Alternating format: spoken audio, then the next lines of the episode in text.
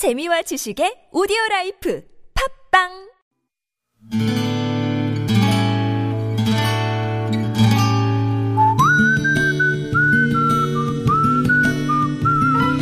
여러분의 기억 속에서 여전히 빛나는 당신이라는 참 좋은 사람. 오늘은 광주 광역시에 사시는 정희영님의 참 좋은 사람을 만나봅니다.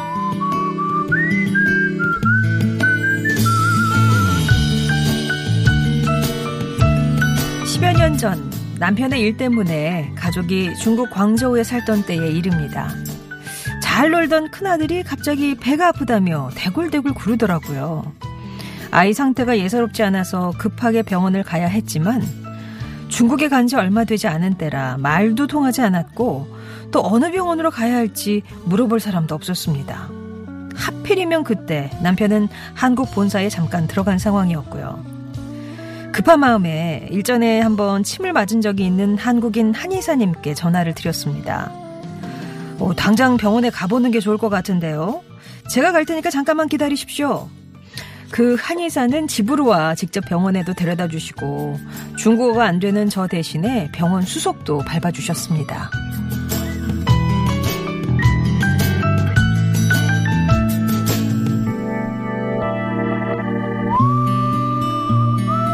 아이를 검사해보니 당장 수술이 필요한 맹장염이었습니다. 그런데 문제는요, 그 병원에서 외국인이 수술을 받으려면 보증금을 내야 한다는 거였어요. 수술비보다 훨씬 많은 돈을 당장에 구할 수가 있어야 말이죠. 아이는 아프다고 울지, 보증금 없이는 수술은 안 된다고 하지. 정말 앞이 캄캄하더라고요. 그때 한의사님이 몇 군데 전화를 하시더니 금방 돈을 구해주셨습니다. 덕분에 아이는 수술을 받을 수 있게 됐는데 조금만 더 늦었으면 큰일 났을 거라는 말에 저도 모르게 아버지 같은 한의사님을 붙잡고 엉엉 울고 말았습니다. 그날 그분이 아니었으면 우리 큰아들이 어떻게 됐을지 생각만 해도 아찔한데요. 평생 잊을 수 없는 고마운 그분. 요즘에 광저우는 어떤지, 여전히 잘 웃으시고 건강하신지 찾아뵙지 못해도 전화라도 한 통 드려야겠습니다.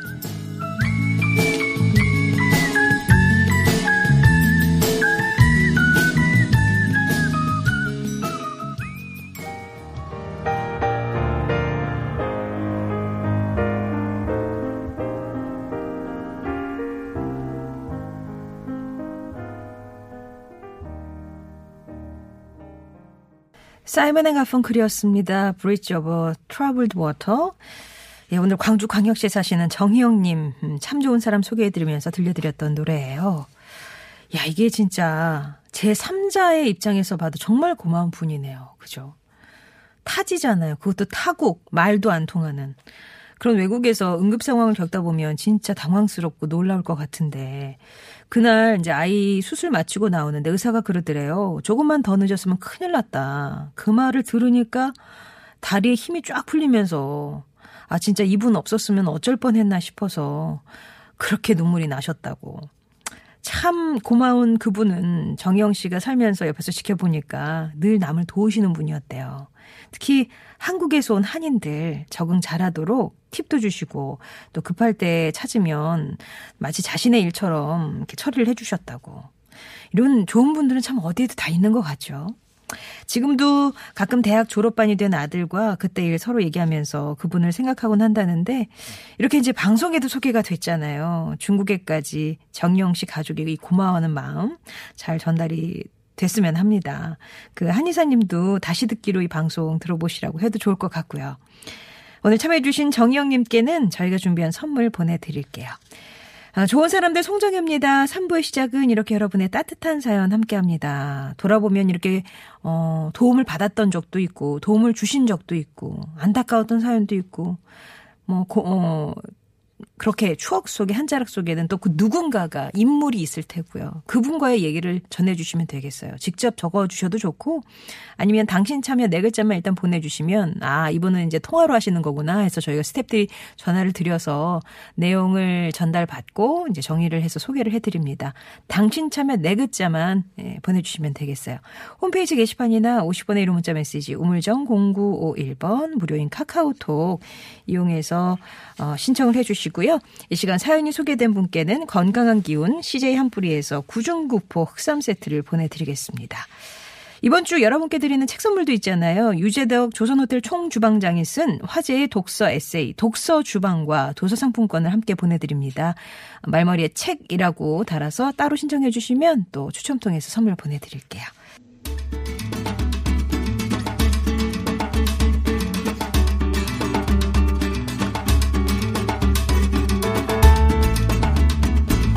가까이 하기엔 너무 먼 당신 책. 이 시간 그 마음의 거리를 조금씩 조금씩 좁혀드립니다. 한창원의 책가방, 세종대학교 만화 애니메이션학과 한창원 교수님 오셨습니다. 안녕하세요. 안녕하세요.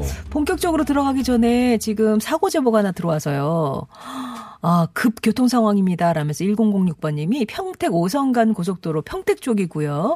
부평택 톨게이트 한 1km 가기 전인데 1차로에서 6중툴 사고가 났대요. 아우, 차가 많이 예. 그래서 주변이 많이 어수선하니까 평택 오성강 고속도로 이용하시는 분들은 참고하시기 바랍니다. 자, 아, 이자는 하셨, 했고. 네네. 이제 해도 되죠? 어, 네네네네네. 네네네. 예. 책가방에서 어떤 책을 꺼내시렵니까? 네, 오늘, 어, 방송 작가였던 이병률 작가의 산문집 가지고 왔습니다. 가을이 익어갑니다. 그래서 혼자 읽을 수 있는 책을 제가 계속 소개해드리고 있는데, 예. 오늘 책 대단합니다. 아, 대단한 책이에요? 제가 이병률 작가를 친한 건 아니지만 알고 있고, 네. 또 책도 좋아하는 작가여서 서점에서 우연히 책을 읽다가 그런 거 있잖아요. 어. 잠깐 잠깐. 그래서 앉아서 읽는 거예요. 이제 앉아서 서서 읽다가, 앉아 앉아서 읽다가. 읽다가 어 잠깐만 볼펜 꺼내서 밑줄 치기 시작하고 거기서 그냥 그치는 게 아니- 아니다. 집에 가서 읽어야 되겠다. 어. 사서 집에 와서 읽었던 책입니다. 예. 이렇게 자기를 소개해요. 시를 쓰고 산문을 쓰고 사진을 찍는다. 술 마시고 식물을 기르고 사랑을 한다. 저 시옷들과 함께 사는 혼자 사람이다. 아. 이 시, 산문, 사진, 술, 식물, 사랑 다 시옷이죠. 어. 이렇게 장난을 칩니다. 네. 제일 뒷페이지에 또 이렇게 써놨어요. 왜 혼자냐고요? 괜찮아서요.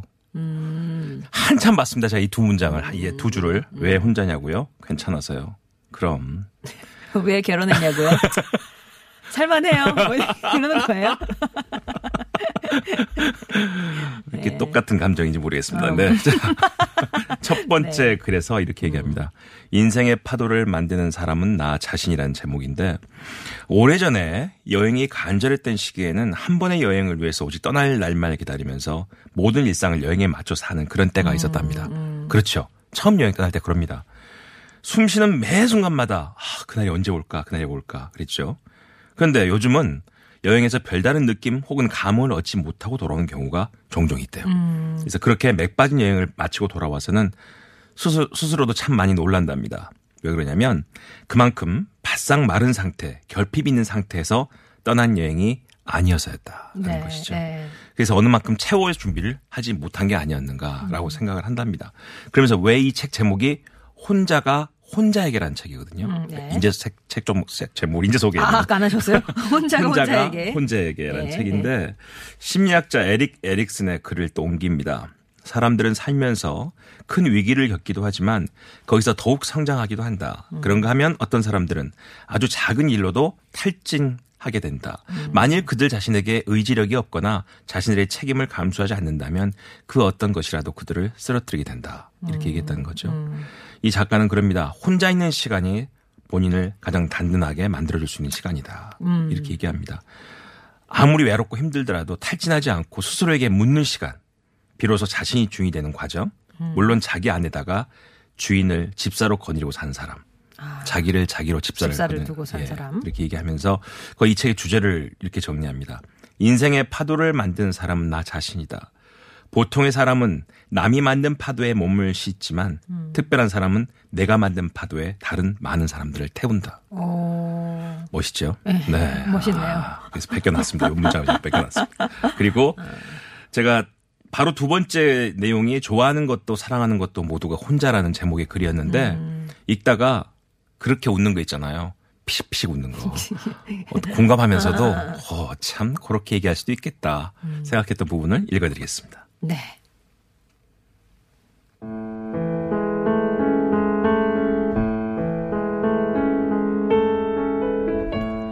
누가 물었다. 사랑하는 것과 좋아하는 것의 차이가 뭐냐고. 굳이 대답을 하지 않았던 것은 짧게 대답할 수 있을 것 같지 않아서였다. 산 아래서 듣는 빗소리가 좋아서였다. 사랑을 하면 풍경을 진하게 보는 시인이 되고 시간 속에서 부자가 된다. 마른 나무에 잎이 돋고 그 잎에 새가 와서 앉는다. 그렇다고 찬란한 날들만 만나게 되진 않겠지만 전반부에는 요상한 것들이 요상하게 충돌한다. 그럼에도 사랑을 하면 아프다. 사랑하는데 어떻게 아픈가 싶은 그 아리송함 자체가 속 터지게 아프다. 하지만 누굴 좋아한다는 건 기분 좋은 어느 맑은 날이 가슴에 한가득 들어와 있는 상태다. 청소하려고 손에 낀 고무장갑이 청소를 마친 후에 쉽사리 벗겨지지 않는 상태가 사랑이라면 그나마 잘 벗겨지는 쪽이 좋아하는 거라고 볼 수도 있겠다. 좋아하는 게 너를 젖지 않고도 마음이 움직여 바다를 건너 섬에 안착하는 거라면 사랑하는 건 눈동자에 물감 한 통이 통짜로 주입돼서 시야와 감정 모두가 그 색으로 물들어 빠지지 않는 상태를 말하는 것이겠다. 사랑하는 것과 좋아하는 것은 차이가 있다고 할수록 희미하고 또 차이가 없다고 할수록 선명하다. 그러게요, 진짜. 뭐, 사랑하는 거랑 좋아하는 거랑 어떤 차이가 있나. 이런 거, 이게 질문이 종종 있죠. 있죠. 네, 있죠. 있습니다. 근데 이렇게 또 표현을 네. 하시면 고무장갑으로 그걸 그렇게 표현하실 줄 몰랐습니다. 쉽사리 안 벗겨지는 고무장갑이 사랑이고 네. 훅 벗겨지면 그냥 좋아하는 뭐, 거다. 질척거리는 거예요, 사랑은. 아니 본인이 못 벗는 거지 뭐 음, 그거는. 네. 음. 제주의 작업실을 만들었을 때 일을 간단히 적어놨는데요. 제주의 작업실 정할 때 어떤 마을의 길이 너무 좋았대요. 음. 음, 창문 밖으로 보이는 풍경이 마을 그대로 가을이었던 마을이 있었대요. 마을 아래쪽은 먼 나무가 일렬로 심어져 있었고 하늘은 한눈에 다 담을 수 없을 정도로 넓고 드높았답니다. 음. 그래서 돌담이 너무 동네 돌담이 좋아서 몇 번 걸으러 왔는데 이른 아침 우연히 길에서 만난 할머니에게 인사를 한 것이 작업실을 빌리게 된 기회가 됐대요. 할머니 이 동네 참 이쁘네요. 그랬더니 눈도 안 마주치고 가던 길을 마저 가시던 할머니가 뒤로 이렇게 말을 합니다. 이쁘면 살든가. 자, 이 작가도 지지 않고 물었대요. 집이 있어야 살죠. 그때 할머니가 또 이렇게 얘기합니다. 어제 저 옆집 이사 나갔는데 잠깐만 그러고 가시더니 집을 봐주셨다는 거죠.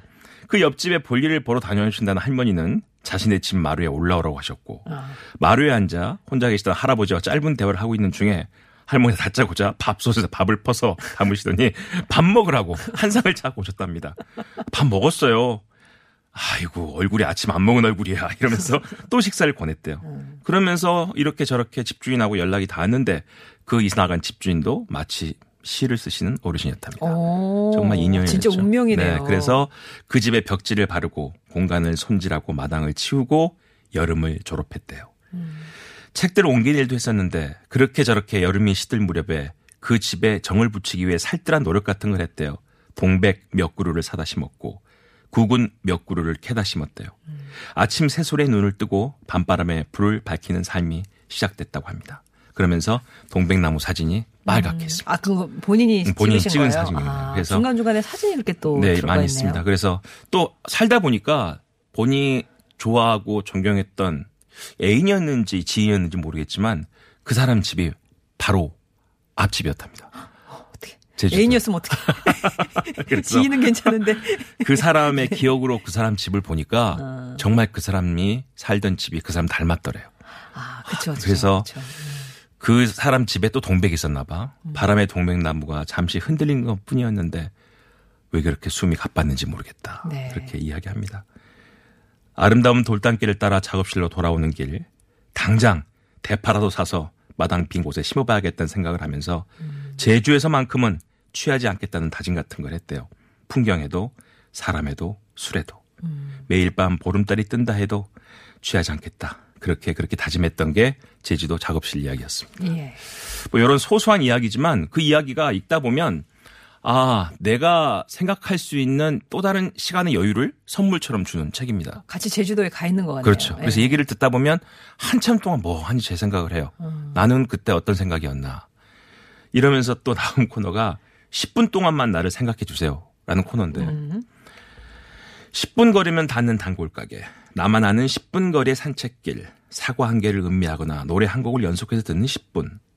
우리가 이런 질문 받을 때 있잖아요. 만약에 한 달만 딱 한 달만 살 수 있다면 뭘 하고 싶어? 이렇게 묻는 것보다 이렇게 묻는 것보다 딱 10분간만 살아야 한다면 뭘 어떻게 하고 싶어? 오. 라는 게 훨씬 더 우리가 요즘 말하는 그쵸, 텐션을 확실히 올리는 질문이라는 어, 거죠. 어. 한 달이라면 여유로워지죠, 일단.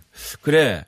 그 한 달을 하기 위해서 뭘 해볼까라는 생각부터 하게 되는데 당장 10분만 산다면 정말 하고 싶은 걸 살수 있겠다는 거죠. 진짜. 네. 10분이라는 시간은 절박하고 선명하고 그만큼 간절할 수 있는 시간이다. 우리 약속할 때 그러잖아요. 그래. 10분만 더 기다린다. 안 오면 일어난다. 근데 그 사람이 꼭 10분 안에 도착한대요.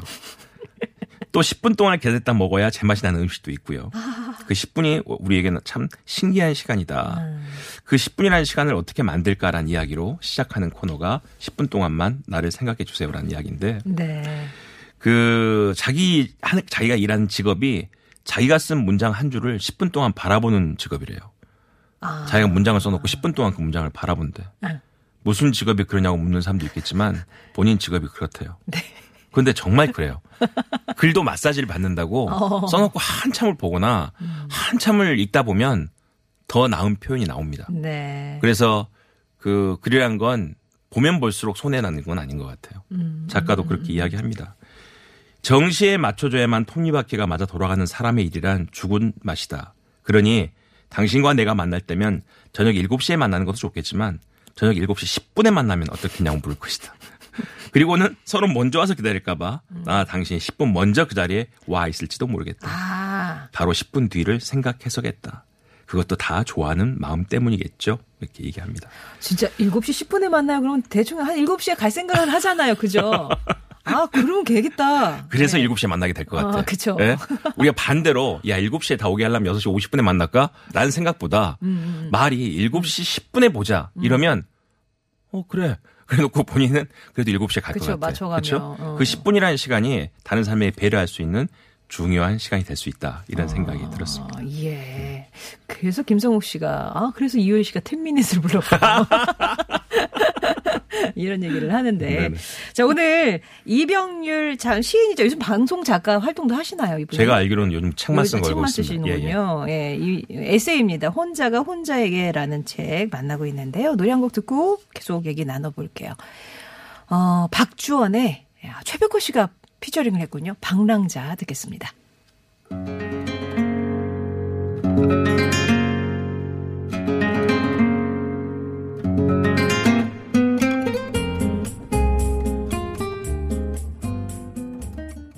박소연의 좌우로 정렬 좌우로 정렬 2588 2588 대리운전 협찬 11시 31분 교통정보입니다. 평택 화성 고속도로가 사고 때문에 혼잡합니다. 평택 방면으로 북평택 요금소를 1km 정도 앞두고 추돌 사고가 발생했는데요. 6중 추돌 사고라는 현장 청취자 제보가 들어와 있습니다. 현재 이 사고 때문에 뒤로 양감나들목 가기 전부터 정체되고 있으니까 참고하시기 바랍니다.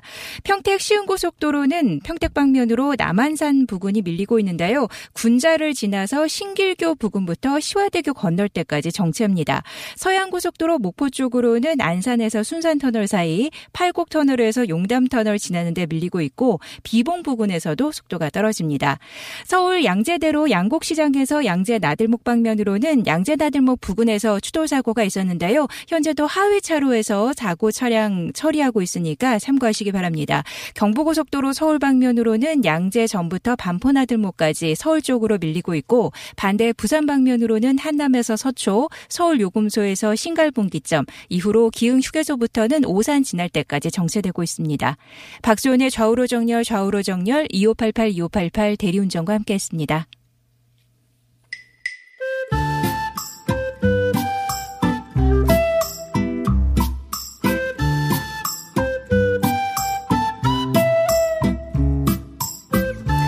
목요일에 만나는 좋은 사람들 한창원의 책가방입니다. 오늘 만나고 있는 책은 이병률 시인의 에세이 혼자가 혼자에게입니다.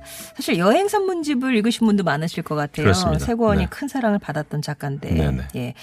이번 책에서도 그 여행 얘기가 많이 나옵니다. 음. 예. 그런데 이제 그 여행의 초점이 아니고 혼자라는 거. 음. 사실 제목도 그래요. 혼자가 혼자에게. 저는 제목을 다 책을 읽고 나서 내가 나에게 개인이 개인에게. 음. 뭐 이렇게 할 수도 있는데 혼자가 혼자에게.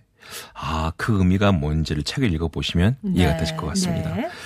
그동안 모른 척 했던 나 자신이라는 풍경이라는 코너에서 아주 재미있는 이야기를 합니다. 음, 만약 우리가 사람이 많지 않은 곳에 살게 된다면, 예를 들어, 깊은 산골, 인적이 아주 드문 바닷가 마을, 우린 아주 외로울 거고, 자주 사람이 그릴 것 같다. 이 북유럽의 핀란드나 노르웨이하고도 북쪽 끝에 사는 사람들이 누구랑 이야기하고 싶은 마음이 너무 간절해서요. 보름에 한 번, 거기도 장이 선대요. 어. 그럼 특별한 용무, 특별하게 살 것도 없는데도 그냥 집 주변을 나와서 아, 저한테 온답니다. 어, 어. 사람들 만나고 싶고. 네. 그러니까 영토는 넓은데 국토는 음. 넓은데 얼마 사람이 안 살기 때문에 띄엄띄엄 사니까 그렇다는 것이죠. 우리랑은 너무 다르죠. 음. 그래서 그 핀란드나 노르웨이에 사는 사람들은 사람끼리 부딪히는 걸 있을 수 없는 일이라고 생각한 나머지 아. 1미터 거리 안으로 사람이 들어오면 극심한 불안감을 느낀대요. 오키시스 치고 뭐 이런 거는 뭐 아, 상상도 안 되죠. 상상도 안 되는. 네. 근데 버스를 기다릴 때도 공원에 앉아서 쉴 때도 우리 기준으로 보기에는 상당한 거리를 두고 각자의 위치를 정한답니다. 아. 그럼에도 불구하고 사람을 그리워한다는 사실만큼은 명백하다는 거죠. 이 저자가 뜨거운 남국을 여행하고 있을 때 그렇게 생각을 했대요. 카페에서 혼자 앉아서 시원한 음료를 먹고 있는데 노르웨이에서 봤던 어느 노부가 갑자기 털썩 그 테이블에 앉더니 말을 걸기 시작하더래요. 음. 자기가 사는 곳이 노르웨이 북단에 영하 32도에 사는데 아. 지금 여기가 영상 32도라고 음. 그러면서 말을 꺼내는데 그 수다가 음. 와 정말 정말 말을 하고 싶었나 보다라고 음. 생각이 들었다는 거예요. 그러다고 그러면서 언제 한번 우리 집에 오라고. 네, 노르웨이로. 예, 본인이 자기 북유럽을 좋아한다고 그랬대. 노르웨이 오라고. 근데 자기 이 저자 말로 조금만 더 얘기했다가는 약속 날 잡을 뻔했다는 거예요. 사람을 피해서 떠난 나와 사람을 찾아 떠나온 노 부부의 만남이었습니다. 음. 그러면서 자기가 핀란드에 갔던 이야기를 합니다. 핀란드의 북쪽 끝 로바니에미에라는 산타 마을까지 올라갔다가 만난 어느 호숫가의 풍경인데요. 꽁꽁한 호수 일대는 물론 엄청난 개의 침엽 소리까지 온통 흰 눈으로 뒤덮여 있었답니다. 인적도 없는 그곳에 난데없이 작은 통나무집 하나가 보이더래요. 일단은 문이란 건 없었지만 낮인데도 안에서는 열, 옅은 불빛이 새어나오고 있던 터라 쉽게 안으로 들어갈 수 있었대요. 불을 지필 수 있도록 벽돌을 쌓아 만든 공간을 가운데 배치해 두었고 한쪽 벽에는 장작이 한가득 쌓여 있었대요. 불을 피우는 장소 알겠는데 대체 뭐 하는 곳이지? 되게 궁금한 공간이었는데 이 통나무 집은요. 그곳을 지나가는 사람 누구나 불이 필요하거나 몸을 녹이고 싶을 때 아. 사용할 수 있는 공간이랍니다. 누가 사는 집이 아니라. 아니고요. 예. 차를 마시고 싶을 때나 도시락을 먹고 싶을 때도 불을 친구 삼아 찬바람을 막을 수 있는 통나무 집. 아무나 누구나 무료로 이용할 수 있는 사실. 누가 운영해요? 그, 시- 그 정부가 하겠죠. 지자체가 예, 지자체가. 어. 아니면 마을 사람들이 하든지 하여간 성냥까지 옆에 뒀대요. 불 아. 붙이라고. 정말이지. 그런 사실이 있다는 것만으로도 아찔했대요, 자기는. 나 역시 불을 피우며 와, 이걸 이런 걸 기획하고 준비하고 설치한 사람의 마음은 도대체 어- 어떤 마음일까? 궁금해서 떠나고 싶지 않은 마음이 절절 끓었던 작은 나무집 한 채였습니다. 음. 말이 많은 사람을 신뢰하지 않는다는 4분이나 5분 동안 혼자 이야기를 하며 속으로 뭔가를 숨기려고 저런다고 믿는 핀란드 사람들의 민족성. 하지만 그들은 이런 장소를 만들어 놨다는 것이죠. 그러면서 본인은 우리도 이런 것처럼 하나를 만들었으면 좋겠다라고 책에서 제안을 합니다. 제가 이 부분을 읽어드리겠습니다. 나는 우리나라의 아름다운 산 정상에 거울 하나쯤이 설치되었으면 좋겠다고 생각한다. 음. 거울은 크면 클수록 좋겠지만 전신이 다 들여다 보이는 정도라도 좋겠다. 힘겹게 오른 산 정상에서 하늘과 산 아래의 풍경을 사진으로 담는 것도 좋지만 바로 우리 자신의 모습을 들여다볼 기회가 있었으면 하는 바람에서다. 거울을 보면서 헝클어진 머리를 정리해도 좋을 것이고 그냥 온몸에 힘이 풀린 채로 실없이 웃기만 한다 해도 좋을 것이고 지나온 세월과 앞으로 다가올 바람에게 말을 걸어도 좋겠다. 자신의 모습을 바라보면서 대견해해도 좋을 것이며 행여 자신의 모습을 바라보면서 쓸사람에 빠지더라도 난데없이 세워놓은 큰 거울 하나를 통해 우리가 우리 안쪽에 진 빛이 어느 정도인지를 조금은 알아갔으면 한다. 나 자신이라는 산봉우리와 나 자신이라는 풍경과 나 자신이라는 넓이에 대해 조금은 알고 내려왔으면 싶은 것이다. 근사하네요. 산 그쵸. 정상에 있는 거울. 예. 제가 그러면서 상상, 상상 을 해봤어요. 어. 진짜 필요할 것 같아. 어, 괜- 예. 괜찮아요. 우리 명소 되겠네, 명소. 저희 나이 때 되면 친구들이 되게 이제 SNS 프로필에 산 정상에 찍은 사진들 많이 넣거든. 네네네. 무슨 무슨 봉 어, 사진 어, 옆에서 어. 맞아, 찍은 맞아. 사진을 다 올립니다. 네. 이제 그 말은 뭐냐면 나 고생해서 여기까지 왔다라는 이야기거든요. 근데 그걸 남한테 보이기보다 음. 거기까지 올라온 나의 모습을 볼 수 있는 거울이 있다면 아참 좋겠다. 괜찮네요. 예, 그래서 나중에 사진으로 확인하는 게 아니라 그 자리에서 음. 내가 서 있는 장소에 어떤 하늘과 어떤 바위가 있는지를 그리고 그 바위까지 올라왔던 지친 내 모습을 확인할 수 있는 거울이 있다면 참 좋겠다. 하고 작가가 또 이렇게 얘기합니다. 우리는 산에 너무 힘겹게 올라가서 너무나 쉽게 내려오는 것 같아서 왔어, 이제 가자. 그렇죠. 산 정상이나 바다 한가운데서 우리가 아무 장애물 없이 멀리 바라보고 서 있다는 것은 마침 우리에게 좌표가 필요하기 때문이란 걸 영 모르는 눈치라서 꺼내보는 말이다. 이렇게 마무리하고 있습니다. 저도 고향의 목포로 앞에가 이 수평선이 안 보이는 바다예요. 다도해여서. 그래서 동해바다 가면 느낌이 다릅니다. 아, 저게 수평선이 있는 바다고 저 끝에는 뭐가 있을까? 이런 것처럼 우리가 가보지 못한 곳, 그래서 가게 된 곳에 혼자만 있다면 그 혼자를 어떻게 표현할 수 있는 거울을 볼 수 있는 기회가 있다면 참 좋겠다. 아, 진짜 거기 거울이 있으면 혼자 올라도 외롭지 않겠네요. 그렇죠. 예, 네. 그런 생각이 들게 하는 부분이었습니다. 네. 본인이 방송 작가를 오래 했기 때문에 한 번씩 집을 정리할 때 우연히 상자 안에 플로피 디스크들이 잔뜩 들어있었대요. 와, 오랜만에 들어보죠? 플로피 디스크. 예. 예. USB로 대체됐지만 그 플로피 디스크를 쭉 정리하다 보니까 그 오랜 세월 동안 방송 작가면서 만났던 DJ들 생각이 났대요. 존재만으로도 초롱했고 또 인간적으로 든든했던 신해철 씨. 너른 마음이 하염없이 빛났던 유희열 씨. 본인 마음은 너른데 몸은 넓지 않습니다. 예. 그 다음에 많은 서랍들을 가지고 있어서 어느 걸 열어야 할지 잘 모르겠다는 이소라 씨. 아, 그렇게 또 이소라 씨를 표현하는군요. 그렇죠. 저는 이 말에 정말 공감합니다. 예. 어. 여러 밤 술잔을 나누었던 내게 먼 불빛 같던 김광석 형까지 음. 그들과 만났던 이야기가 다 많이 있었대요. 그런데 본인이 정말 좋아해서 방송에 많이 썼던 시가 하나 있답니다. 네. 이상화 시인의 가벼운 금원이라는 시인데 이렇습니다. 하루에 세 번 크게 숨을 쉴 것, 맑은 강과 큰 산이 있다는 곳을 향해 머리를 둘 것, 머리를 두고 누워 좋은 결심을 떠올려 볼 것, 시간의 묵직한 태가 이마에 얹힐 때까지 해질 때까지 매일 한 번은 최후를 생각해 둘 것. 지금도 책상 앞에 이 글을 붙여놓은데요. 매일 한 번은 최후를 생각해 둘 것. 작가 앙리 프레데릭 블랑의 말이 이런 말이 있답니다. 산 꼭대기에서 장관을 보여주는 것 외에는 아무런 쓸모없는 히말라야처럼 별 쓸모는 없을지라도 그 자체가 진실인 것이다. 제일 높은 산이란 건 진실이죠. 하지만 히말라야 역할은 장관을 보여주는 것 외엔 쓸모없는 산이랍니다. 그렇다면 나는 이제 어떻게 살아야 하는가? 하루 세 번 숨을 크게 쉬고 좋은 결심 떠올리고 매일 한 번 최후를 생각하고 있는 것. 아마 그런 것들이 우리에게 삶에 도움이 될 것이다. 이렇게 이야기를 합니다. 누구나 아름다운 모습으로 마무리하고 싶어 하잖아요. 그렇죠. 그렇습니다. 근데 그, 그 모습을 갖기 위해서 어떻게 살고, 있, 현재는 음. 나는 어떻게 살고 있는지 한번 또 되돌아보고 그런 고민을 하게 만드는 부분이었고요. 예. 또한번 이런 제안을 합니다. 비 내리는 거리를 내다보면서 본인은 사진 컨테스트 이런 컨테스트 하나 만들었으면 좋겠다 생각을 또 했대요. 기획을 하셨네요. 참가자들이 필름 카메라와 필름 한 통을 준비한 다음에 그 필름 한 통을 다 찍어서 제출하는 페스티벌입니다. 예, 예전 필름 카메라로. 예, 필름 카메라로. 어, 딱뭐 36장이면. 24장짜리 뭐 얘기합니다. 아, 24장짜리 예, 예. 얘기합니다. 그러면 어떤 느낌이 들 거냐면 한장 한 장 셔터를 누를 때마다 심장이 두근거리는 소리가 들린대요. 요 사진 요거 찍으면 끝이다. 예. 마치 원고지 24장에 한 자씩 글자를 채워나가면서 가슴 뛰는 것 같은 그런 순간들을 만나보라고 하고 싶다. 오래가는 것이 무엇인지를 염두에 두게 되기를 그리고 그게 얼마나 힘이 되는지 불안을 앓고 있는 청춘이 알게 되기를 희망한다. 그리고 이- 이렇게 되다 보면 이 필름 사진에는 쨍함이 없으니 오만도 없을 것이고 어떻게 어떤 사진이 나올지 모르니 찍으면서 조금은 떨릴 것이고 그것이 무엇이더라도 지금 당장 우리가 간절히 기다리는 것이 바로 무엇인지를 알게 만들지 않겠냐 뭐 이런 이야기를 했습니다. 맞는 이야기입니다. 너무 쉽게 찍고 너무 쉽게 버리고 그러기 때문에 더 그런 느낌이 있는 게 아닌가 생각이 듭니다. 이 저자는 날계란의 반대말이 계란말이래요.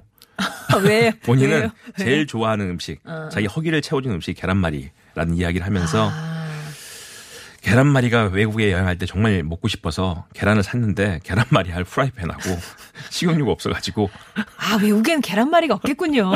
그래서 많이 힘들었다. 있으니까. 이런 이야기도 합니다. 아. 자, 그리고 또 한 부분 마저 읽어드리고 좀 네. 마무리해볼까 합니다. 제가 읽어드릴게요. 삐지 좀 부탁드릴게요. 그런 사람이 옆집에 살았으면 좋겠다. 한 사람이 여행을 가면 대신 식물에 물을 주고 그 한 사람이 여행에서 돌아와 문을 열면 빈집 식탁에 채 식지 않은 음식 한 접시가 조심스레 올려져 있어도 좋을 그런 거리에 누가 살고 있으면 좋겠다. 그렇더라도 바로 고맙다고 인사를 건네지는 않아도 좋으며 아주 가까이에 마음을 두지 않았으면 싶다. 두 집 사이의 가운데 단풍의 아름다운 나무를 심고 그 나무에 잎이 나고 그 나무가 푸르게 되고 붉게 붉게 물드는 이웃가지를 함께 따로 바라봤으면 한다. 차라리 두 집 사이에 숲이 있었으면 더 좋겠다. 각자의 뒷모습을 공유하는 사람이었으면 좋겠고 그 뒷모습 안쪽에 사람의 사람다운 냄새를 숨긴 사람이면 좋겠다. 밥 먹었니? 라는 말을 자주 하는 사이였으면 좋겠고 허기로 당해낼 일은 세상에 얼마 없다는 사실을 서로 알았으면 좋겠다. 어떤 비밀에 대해 내가 이야기할 때 누구한테 절대 이야기하면 안 돼. 라고 못 박지 않아도 좋은 사람. 벌이 날아들었을 때 움직이지 말고 그냥 눈 감고 있어. 그래도 내가 소리치면 나를 믿고 벌이 떠날 때까지 눈을 감은 채 가만히 있어주는 사람이면 좋겠다. 그리고 우리가 당분, 당분간이든 영원이든 정면이 아닌 대칭의 거리에 살고 있는 거라고 말할 수 있는 사람이 옆에 있으면 좋겠다. 아, 진짜 그런 사람 옆에 있으면 좋겠네요. 그렇죠. 이 자기가 원하는 이야기를 쭉 적어 놨는데 어쩌면 그 말 한마디 한마디가 다 다, 공감. 공감되는 부분이었습니다. 시간이 조금 있어서 하나만 더 소개해 드리겠습니다. 네. 아, 본인이 여행을 했는데 하도 그냥 여행 가서 둘러보고 오는 여행이 좀 지겨웠나 봐요. 좀 의미 있는 여행을 하고 싶다. 상해 여행을 가기 전에 상해에 있는 아 잘하는 선배한테 음식점에서 알바할 데 없나? 라고 물어봤대요. 아, 좀 겪어보면서 하는. 예. 네. 그 상해에서 왜 하필이면 음식이야? 음식점이야? 그러니까 중국은 음식이지. 그래서 음식점을 하나 음. 얻어서 거기서 알바 자리 얻어가지고 중국 음식점에서 했는데 그게 상해 대학에 있는 구내 식당이었대요. 아. 한 끼에 400명이 식사하는. 거기서 이제 한 열흘 정도를 이제 아르바이트를 하면서 중국 사람들과 친해졌답니다. 처음에 어떻게 인사를 할까 생각하다가 한국 라면을 제가 끓여줬대요. 어. 그랬더니 먹으면서 와, 막 맛있다고 엄지손가락 들더라는 거예요. 근데 자기는 그 말이 어. 맛있어서 마시는 게 아니라 남이 해준 음식을 먹는 게 참 맛있는 거 아니겠는가 그렇죠. 생각을 하게 네. 됐다는 거예요. 그러면서 이렇게 한 줄을 썼습니다. 그 가을 나는 몹시 알았다. 그 부엌에서 크게 된 것이다. 불에 된 것이 아니라 사람에 대어 온몸이 불덩이였다. 어. 그들과 같이 있으면서 많은 이야기와 그 음식을 만들 때 그들이 자기한테 배려해 주는 모습들 너무너무 좋았다는 거예요. 그러다 제일 좋았던 게 만두를 함께 빚었대. 아, 거기도. 예, 아. 수십 명이 와서 만두를 빚는데 어쩌면 그렇게 똑같이 만드는지 너무너무 신기했다는 거예요. 사람이 좋다, 여기는. 사람이 좋다는 게 이렇게 좋을 수 있다니 나는 미리 알지 못했다. 그러다가 시간이 흘러서 이제 그만둘 때가 됐답니다. 그랬더니 사람들이 다 서운해 하더라는 거예요. 음, 왔다 그 갔다 하면서. 그 식당에서 언제 올, 다시 올 거야? 어, 한국 가서 뭐 할 거야? 어떤 친구는 만두를 빚다가 작업대 위에 밀가루를 한 움큼 뿌리고 음. 그 위에다 한자로 가지 마라. 한자로? 네. 어떻게 하지? 자기가 아는 한자로 가지 말라.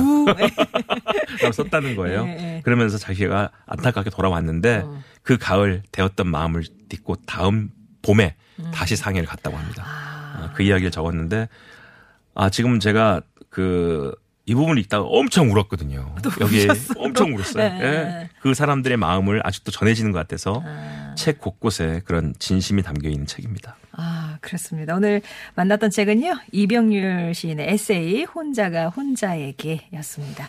오늘 책 소개 감사합니다. 네, 고맙습니다. 네. 7450번님이 어제 시동생한테 택배를 받으셨나 봐요. 그 지인분이 시골에서 고구마 농사를 짓는데 그 고구마 한 상장씩을 사서 다 형제분들한테 쫙 보내셨나 봐요. 구워 먹었는데 너무 맛있더라고. 시동생의 마음에 감사의 뜻으로 칭찬하고 싶어서 문자 보냅니다. 라고 아주 형제분들 의가 좋으세요. 예, 예, 고구마. 아, 맛있게. 한 상자면은 얼마나 갈까요? 맛있게 드시고요. 가을바람님은 이 시간에는 보통 회사에서 있다 보니까 뭐 가끔 외근 갈 때나 어, 이동할 때 들을 때가 많은데요. 오늘 아침에는 뭐 지갑 때문에 회사에 사유서를 내고 재택근무로 하고 있습니다. 덕분에 평일 아침에서 들으니까 좋네요. 라고 하셨어요. 저희 방송이 가을바라님 재택근무 하시는데 좀 도움이 됐으면 좋겠네요. 방해되지 않고 일에 어떤 능률을 올리는데 도움이 되는 방송이 됐으면 좋겠습니다.